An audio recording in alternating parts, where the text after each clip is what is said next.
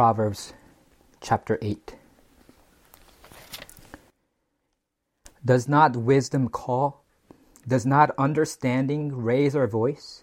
On the heights beside the way, at the crossroads, she takes her stand. Beside the gates in front of the town, at the entrance of the portals, she cries aloud. To you, O man, I call, and my cry is to the children of man. O simple ones, learn prudence. O fools, learn sense. Hear, for I will speak noble things, and from my lips will come what is right. For my mouth will utter truth. Wickedness is an abomination to my lips. All the words of my mouth are righteous. There is nothing twisted or crooked in them. They are all straight to him who understands, and right to those who find knowledge. Take my instruction instead of silver, and knowledge rather than choice gold. For wisdom is better than jewels, and all that you may desire cannot compare with her. I, wisdom, dwell with prudence, and I find knowledge and discretion. The fear of the Lord is hatred of evil. Pride and arrogance and the way of evil and perverted speech I hate. I have counsel and sound wisdom. I have insight, I have strength. By me kings reign, and rulers decree what is just. By me princes rule, and nobles all who govern justly. I love those who love me, and those who seek me diligently find me. Riches and honor are with me, enduring wealth and righteousness. My fruit is better than gold, even fine gold, and my yield than choice silver. I walk in the way of righteousness, in the paths of justice, granting an inheritance to those who love me, and filling their treasuries. The Lord possessed me at the beginning of his work, the first of his acts of old. Ages ago I was set up, at the first, before the beginning of the earth. When there were no depths, I was brought forth, when there were no springs abounding with water. Before the mountains had been shaped, before the hills, I was brought forth, before he had made the earth with its fields, or the first of the dust of the world. When he established the heavens, I was there. When he drew a circle on the face of the deep, when he made firm the skies above, when he established the fountains of the deep, when he assigned to the sea its limit, so that the waters might not transgress his command, when he marked out the foundations of the earth, then I was beside him like a master workman, and I was daily his delight, rejoicing before him always, rejoicing in his inhabited world, and delighting in the children of man. And now, O sons, listen to me. Blessed are those who keep my ways. Hear instruction and be wise, and do not neglect it. Blessed is the one who listens to me, watching daily at my gates, waiting beside my doors. For whoever finds me finds life and obtains favor from the Lord. But he who fails to find me injures himself. All who hate me love death. This is God's holy and authoritative word. In last week's passage, uh, chapter 7, verses 4 to 5, the father exhorted his son this way Say to wisdom, You are my sister and call insight your intimate friend to keep you from the forbidden woman, from the adulteress, adulteress with her smooth words. So the forbidden woman, which means literally strange woman, it's a reference to a woman that doesn't belong to your family, someone that is not your wife but your neighbor's wife. If you want to be protected from the seduction of the strange woman, he told he told us that we ought to make wisdom uh, familiar to us. Wisdom, our family. And, and if you want to remain estranged from the adulteress, you have to make yourself familiar with the wisdom of God. And that's where Proverbs 8 picks up. Uh, it gives us a portrait of personified woman wisdom as a contrast from the portrait of the forbidden woman from chapter 7. Uh, and the main exhortation of this passage is that we should court woman wisdom in order to find divine favor and eternal life. Uh, so in verses 1 to 11, we see the instruction of wisdom. Um, she instructs her hearers to learn from her. And then in verses 12 to 31, we see the introduction of wisdom. She introduces herself and explains her value. And then finally, in verses 32 to 36, we see the invitation of wisdom, where we are exhorted to seek her diligently. So the instruction, the introduction, and the invitation. So let's look at the instruction of wisdom in verses 1 to 11. It says in verses 1 to 3 uh, Does not wisdom call? Does not understanding raise her voice? On the heights beside the way, at the crossroads, she takes her stand. Beside the gates in front of the town, at the entrance of the portals, she cries aloud. So, on the one hand, uh, we were told already in Proverbs chapter 2 that we should call out for insight and raise our voice for understanding. And then we were told to seek wisdom. Um, but so, on the one hand, we are to call out for wisdom and raise our voice. Uh, but on the other hand, it's also true that wisdom herself calls out to us and raises her voice for us. So it depicts wisdom as using these elevated platforms beside the way as her podium from which to teach us. So she stands at the crossroads, it says, where there is most foot, foot traffic, where people are deciding which way to go. Uh, and you can hear her, it says, beside the gates in front of the town at the entrance of the portals.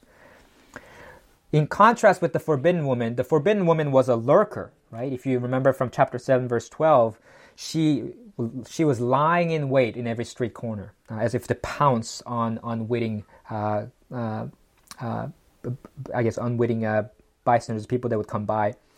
And she also worked with traps and ambushes in the darkness of night, in the cover of night. Woman wisdom, however, has nothing to hide. So she walks out in the open, speaks forthrightly. She's at the city gates, the center of public commerce in politics, offering her insight to all who would listen. And her audience, it says in verses 4 to 5, is all of humanity. To you, O men, I call, and my cry is to the children of men. O simple ones, learn prudence. O fools, learn sense.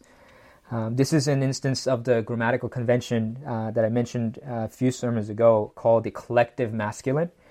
Uh, Old Testament Hebrew, New Testament Greek, just like English and many other modern languages, use the masculine noun and pronoun when it's referring to a group of both men and women. Uh, and as we have seen, the book of Proverbs often employs the male perspective because men uh, were representative leaders in society and it's addressed to them. Uh, and this is why, for example, you find warnings about the adulterous woman in chapters 5 to 7, but no parallel warnings about the predatory man. Uh, but this does not mean that Proverbs is only applicable to men uh, or that it has an implicit bias against women. Just as it warns specifically against the adulteress with her smooth words, it also warns specifically against men of perverted speech in Proverbs chapter 2 verse 12. It personifies folly as a woman in chapter 9, but it also personifies wisdom as a woman throughout the book.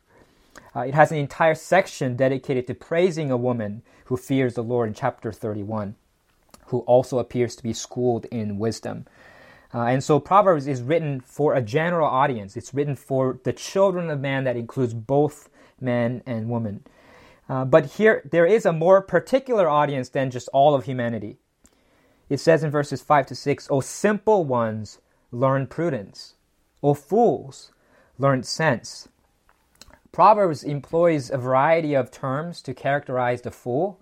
Um, of those terms, the simple one is the mildest, uh, mildest term. Uh, it's, it's, it refers to those who are naive or gullible, uh, people who are easily duped. Um, uh, they're duped by evildoers in particular, and so they're still responsible for their naivete, but their gullibility is is is uh, it, it's not it's it's not morally neutral. They're still morally culpable. But of the range of words that are used to describe the fool, this one is the most uh, uh, is it's the mildest. It's the least problematic. They're not settled in their foolish ways yet. You can still speak to them and exhort them. Hopefully, they will listen and gain prudence. That's what they need to learn prudence or shrewdness. Uh, the term fool uh, used here is the one that's most commonly used to refer to the fool in the book of Proverbs. It occurs 70 times in the entire Old Testament, and 67 of those times is in the Proverbs. It can have several nuances, but its basic root meaning is to be thick or fat. Uh, so it refers to someone who is thick headed uh, or obtuse, and for that reason, short sighted and foolhardy. So then, wisdom is particularly concerned with instructing the simple minded and the thick headed. If only they would learn prudence, if only they would learn sense, there is still hope for them. Uh, and so, woman calls out to them in verses 6 to 9 Hear, for I will speak noble things, and from my lips will come what is right. For my mouth will utter truth. Wickedness is an abomination to my lips. All the words of my mouth are righteous. There is nothing twisted or crooked in them. They are all straight to him who understands, and right to those who find knowledge. All of this is also a contrast with the smooth and wily uh, nature of the, of the of the forbidden woman. Uh, it, her word, the words of the woman wisdom are all noble, right, true, righteous, straight. There's no wickedness, nothing twisted or crooked. In contrast to the words of the forbidden woman, which were slippery, twisted, deceptive. Um, wisdom is a straight shooter. However, there's an important caveat. Her words are all straight, only to him who understands. Her words are right only to those who find knowledge. To those who do not understand, to those who have not found knowledge, even wisdom's unvarnished truth appears false. Nowadays, a lot of people talk about cognitive biases. Um, and and there's one of the popular ones, the confirmation bias, right? The tendency to interpret new evidence as a confirmation of one's existing beliefs and theories. And as much as people like to think that they are coolly rational and objective, humans often take new data and finagle it to fit their existing prejudices and preconceptions. And, and such is the case with the fool. The fool is immune to learning. He is impervious to instruction. He never comes to understand. He never learns. Look again at verse 5 and the repetition of the word learn. O simple ones, learn prudence. O fools, learn sense. The Hebrew word that's translated as learn here is the same word that is translated as understand in verse 9. And notably, in the book of Proverbs, this word is used only to refer to those who acquire wisdom. The moment you learn, you cease to be a fool, because only the wise learn in Proverbs. The fool has no use for learning. Proverbs 12:15 says, "The way of a fool is right in his own eyes, but a wise man listens to advice." Learning wisdom requires patience, self-discipline, humility. It demands, demands change, a reformation. In contrast, folly comes easily because it requires no self-discipline, only self-indulgence. It demands no change. It preserves the status quo. And this is why wisdom is a hard sell. Uh, this is why woman wisdom needs to make this compelling sales pitch. Right? She says in verses 10 to 11, Take my instruction instead of silver, knowledge rather than choice gold, for wisdom is better than jewels, and all that you may desire cannot compare with her. Wisdom has incomparable value. Think for a moment about the things that you desire in life, things you wish you had or hope to attain perhaps traveling the world, maybe fame or fortune, a dream job, a spouse or a family or a car, a jewel or a laptop, whatever it might be, it does not compare with wisdom. So you must choose wisdom over all else. That's the exhortation of this passage, because in her we find divine favor and eternal life. That's a nice transition to the second part of the passage, verses 12 to 31, which is the introduction of wisdom. She introduces herself to us and explains her true value.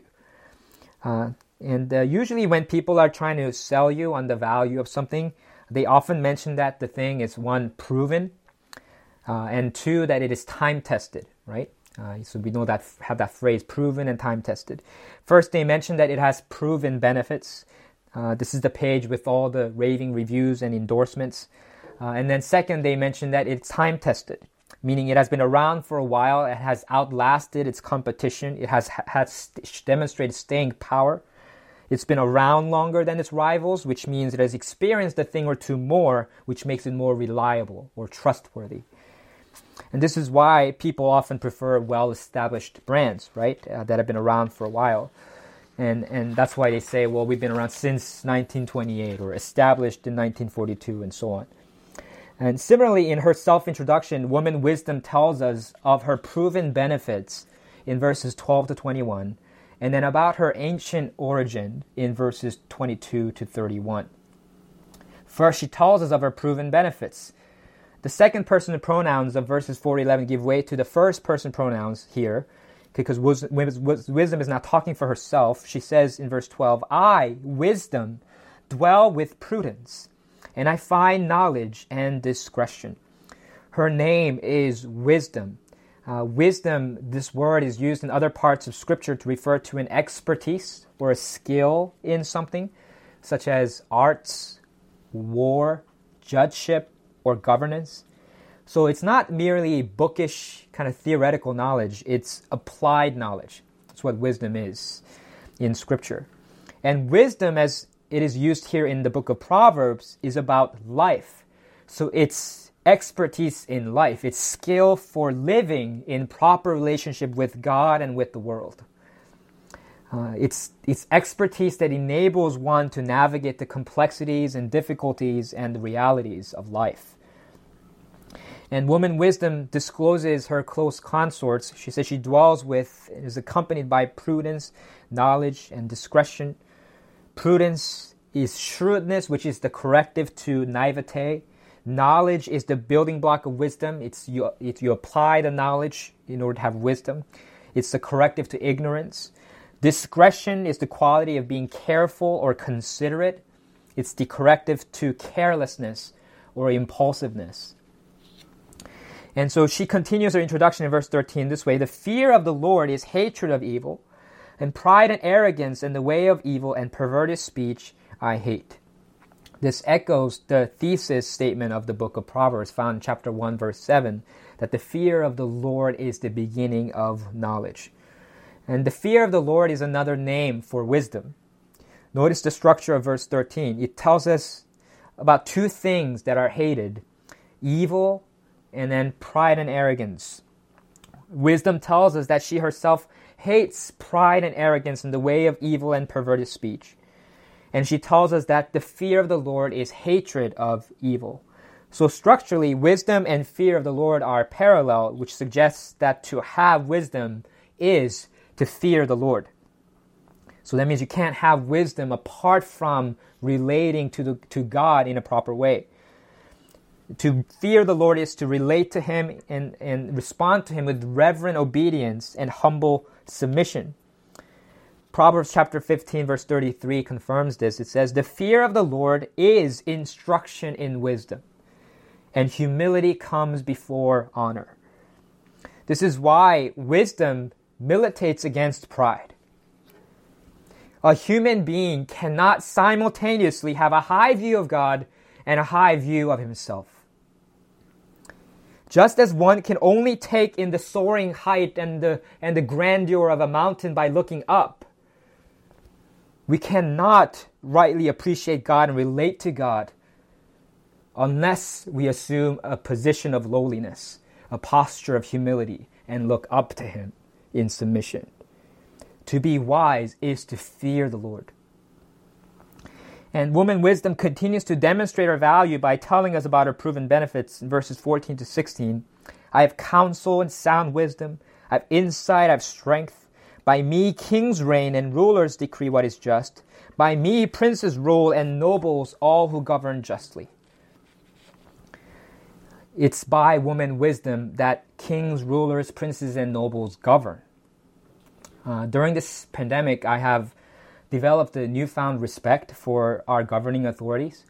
Um, because even as a pastor of a small local church, I've had to wrestle with both the spiritual and physical consequences of every decision that I, along with the eldership, have to make. Uh, to consider how certain words and phrases are going to land on some people differently. Uh, to anticipate cheers, both cheers and jeers from different, different sectors of people with various views and opinions, different political, theological, and spiritual sides of the spectrum. I've had to make many decisions on the fly from a place of uncertainty, but nevertheless have to live with the certain consequences of those decisions. And that's the case for me, who's just a small local church pastor. I can't imagine being a mega church pastor with thousands of people in their church. I can't imagine being a president with billions of people under his authority. I'm sure the comp- complexities and weight of things that they deal with are orders of magnitude greater than what I face. And that requires great wisdom. And so, woman wisdom tells us you know how these rulers do what they do. Not the ones that do it badly, the ones that who do it with justice. Do you know what enables them to govern justly? She says, by me.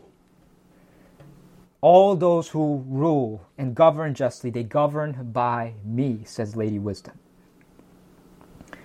And, and woman wisdom's words become increasingly personally and intimate in verse 17. Personal and intimate in verse 17. I love those who love me, and those who seek me diligently find me. This is the language of courtship and covenant. Woman wisdom is inviting her suitors to come. Because already in Proverbs chapter 4, we were uh, told, Do not forsake her, and she will keep you. Love her, and she will guard you. We are to set our love, our loyal affections on the wisdom of God. And verses 18 to 21 give us the reason why we should do this. It says, Riches and honor are with me, enduring wealth and righteousness. My fruit is better than gold, even fine gold, and my yield than choice silver. I walk in the way of righteousness in the paths of justice, granting an inheritance to those who love me and filling their treasuries. Earlier in verse 10, uh, woman wisdom said, Take my instruction instead of silver, and knowledge rather than choice gold. But then here she promises riches and wealth to those who choose her. Paradoxically, it is by pursuing wisdom instead of riches that one acquires riches as the reward of wisdom. If you make wisdom your highest aim, it enriches you. But if you make wealth your highest aim, it corrupts you. This is because God has so ordered the world that wise living and honest hard work ordinarily, generally speaking, produces prosperity. So even in English, we have proverbial sayings like honesty pays or cheats never prosper. Of course, these sayings admit exceptions, but these exceptions prove the general applicability of the rule. But woman wisdom isn't merely promising material wealth, since she says in verses 19 to 20, My fruit is better than gold, even fine gold, and my yield than choice silver. I walk in the way of righteousness, in the path of justice. Ultimately, she promises something far better righteousness. And in verse 35, she says, For whoever finds me finds life and obtains favor from the Lord. Wisdom promises divine favor and life itself. And these are the proven benefits of wisdom. And in verses 22 to 31, then woman wisdom further communicates her worth by speaking of her ancient and divine origin. She says in verses 22 to 23, the Lord possessed me at the beginning of his work, the first of his acts of old. Ages ago I was set up at the first, before the beginning of the earth. Uh, if you're using the English Standard Version, there's a footnote next to the word possessed, which says that the word possessed can be rendered fathered or begot, right?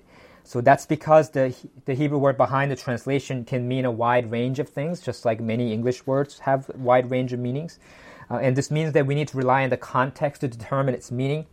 And in certain specific contexts, like Genesis 4, verse 1, Deuteronomy 32, verse 6, Psalm 139, verse 13, this word that's used here clearly refers to conceiving or begetting a child. And I think that's what it means here. It's confirmed by verses 24 to 25, which say, When there were no depths, I was brought forth Before the hills, I was brought forth. The word brought forth, repeated twice, there literally means birthed. So it's continuing that metaphor of begetting, fathering. So verse 23 again says, Ages ago I was set up. That literally means woven. And these verses then have a close parallel in Psalm 139, verse 13. For you formed my inward parts, you wove me in my mother's womb. This is all referring to the same idea. The Bible has no hint whatsoever of the pagan ideas of gods procreating with one another and with other humans to, to bring about other gods and demigods. It has no hint of that at all. However, it uses the language of begetting here to convey the fact that wisdom has a divine origin. She was birthed from God. And this makes her qualitatively different from the created world. The world, the earth was made, it says in verse 26, but wisdom was begotten.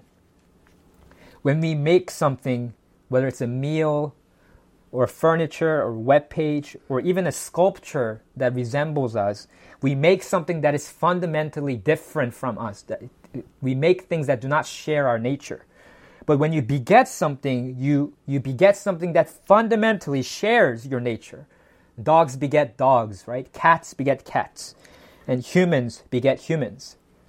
And so it's significant that wisdom is begotten, not created. And as such, she predates all of creation. The Lord fathered her at the beginning of his work, the first of his acts of old. Ages ago, she was woven at the first before the beginning of the earth. And she continues in verses 24 to 26 When there were no depths, I was brought forth when there were no springs abounding with water, before the mountains had been shaped, before the hills I was brought forth, before he had made the earth with its fields, or the first of the dust of the world. Before the sea depths below were made, before the mountains up above were made, before anything on earth between the two were made, before even the first of the dust of the world from which human beings were made, wisdom was there. So when we look at the earth, it looks as though the seas and the mountains have been there forever. And yet, even before they were made, wisdom was already begotten by God. And she not only predates all of creation, she was present for all of God's work in creation and even participated in it. She says in verses 27 to 31 When he established the heavens, I was there when he drew a circle on the face of the deep, making the horizon, when he made firm the skies above, when he established the fountains of the deep, when he assigned to the sea its limit so that the waters might not transgress its command, when he marked out the foundations of the earth, then I was beside him, like a master workman, and I was daily his delight, rejoicing before him always, rejoicing in his inhabited world, and delighting in the children of man. When God established and separated and filled and ordered the cosmos, wisdom was right there beside him. She emphasizes her participation in it by saying, I was there, I was beside him. And this is confirmed by Proverbs 3 19 to 20, which says that Lord, by wisdom, founded the earth. And um, goodness, this too I, highlights wisdom value, value. That's the the point of this section. Uh, because in the book of Proverbs, uh, the elder is uh, described as being superior to youth. And the reason why Proverbs describe the elders that way is, is because a longer life usually confers broader experiences and deeper understanding and learning. And that's why Proverbs chapter 16, verse 31 says, Gray hair is a crown of glory. Following that logic, woman wisdom should be heeded because she has been there from before the beginning of creation. She was there as a witness of, even participant of God's work in creation. She has seen all of human history unfold. So she has something that Job didn't have. If you remember in Job's encounter with God, uh, in the book of Job, Job is complaining to God and accusing God for, of, of injustice uh, because he, for as far as he can tell, was obedient. He was righteous. He was blameless, and yet God allows him to uh, under, I guess, undergo experience unimaginable suffering uh, and and he loses all of his prosperity, his crops, uh, and all of his uh, all of his progeny, his children as well. And so he accuses God, points his finger at God, and and Job uh, and and and Job is uh, thinks he is in the right when he does this. But God finally answers him in Job chapter thirty eight, verses two to four, with a simple question: Who is this that darkens counsel by words without knowledge? Where were you when I laid the foundation of the earth? Tell me if you have understanding. And once God recounts all his work of creation, Job backtracks and forfeits entirely his claim to answer back to God at all. In Job chapter 42, verse 3, I have uttered, he says, I have uttered what I did not understand, things too wonderful for me, which I did not know. I had heard of you by the hearing of the ear, but now my eyes see you. Therefore I despise myself and repent in dust and ashes. Job realizes at that moment, he understands that he has an infinitesimally small part of the created world. He understands so little, and that, that his life is an infinitesimally small piece of the whole puzzle. And so he concedes that he was presumptuous to try to counsel God. Woman wisdom, however, is far superior to Job. She can answer that question and say, I was there when God laid the foundation of the earth. And for that reason, we ought to value and cherish her counsel because she has been through it all. She's been around the block. This is who she is and why we should cherish her, the introduction of wisdom. And after this, we see in verses 32 to 36 uh, in the invitation of wisdom. And like a nurturing mother, she addresses us as sons and encourages us to seek her favor and learn from her. Uh, and she goes back and forth between telling us to listen and promising blessing in verses 32 to 34. And now, O sons, O sons, listen to me. Blessed are those who keep my ways. Hear instruction and be wise, and do not neglect it. Blessed is the one who listens to me, watching daily at my gates, waiting beside my doors. Watching and waiting convey just eager anticipation. We are to be vigilant and diligent in our pursuit of wisdom, biding our time, waiting with bated breath, watching for her door to open in order to seize any and every opportunity to learn from wisdom. And in the same way, verses 30 to 31, wisdom was beside God constantly and was filled with delight daily, rejoicing before Him always. We are now told to emulate her example by watching daily at wisdom's gates, waiting beside her doors. And, and, verses 35 to 36 provide the reason why we should do this. For whoever finds me finds life and obtains favor from the Lord. But he who fails to find me in, injures himself. All who hate me love death. Finding wisdom leads to life because it comes with favor from the Lord. In contrast, the failure to find wisdom leads to injury and death. This is, uh, this is an incredible promise and a striking portrait of woman wisdom, uh, who represents the wisdom of God's word. Uh, if we heed the wisdom of God revealed to us in the book of Proverbs, it's saying that it will impart life to us. But this promise and portrait of woman wisdom goes beyond this book and points to a person. Wisdom described herself this way in verse 14 I have counsel and sound wisdom, I have insight, I have strength. These four exact attributes are attributed to God Himself in Job chapter 12, verse 13. He says, With God are wisdom and might, he has counsel and understanding. Not only this, wisdom describes herself as fathered by God, begotten by him, verses 22 to 25, existing from before the creation of the cosmos. And so this, this, this depiction of woman wisdom in Proverbs points to and is ultimately fulfilled by the eternal Son of God, Jesus Christ, who is described in 1 Corinthians 1.24 as the wisdom of God who is described in Hebrews 1 and 1 verse 5, Hebrews chapter 5 verse 5, and 1 John chapter 5 as the begotten one. It says of Jesus in John chapter 1 verses 1 to 4, in the beginning was the word, and the word was with God, and the word was God. He was in the beginning with God, and things, all things were made through him. And without him was not anything made that was made. In him was life, and the life was the light of men. Eternal pre existence, instrument of creation, giver of life. We can superimpose Christ on all the characteristics of woman wisdom described in Proverbs chapter 8.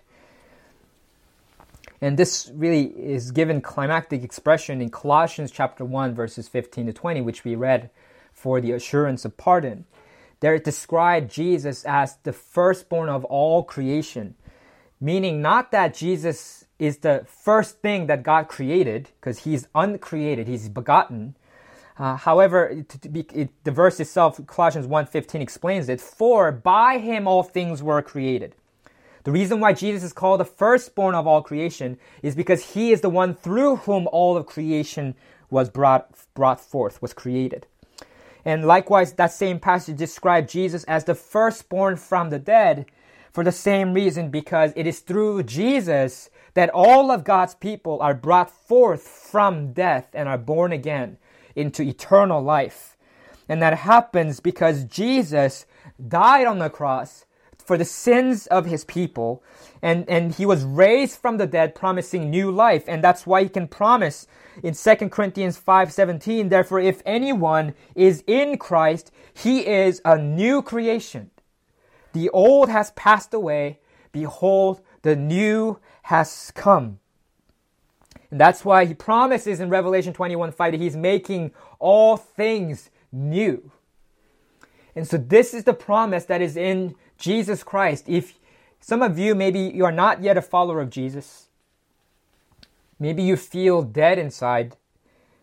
Maybe you know what it means when scripture speaks of being dead in our sins and trespasses.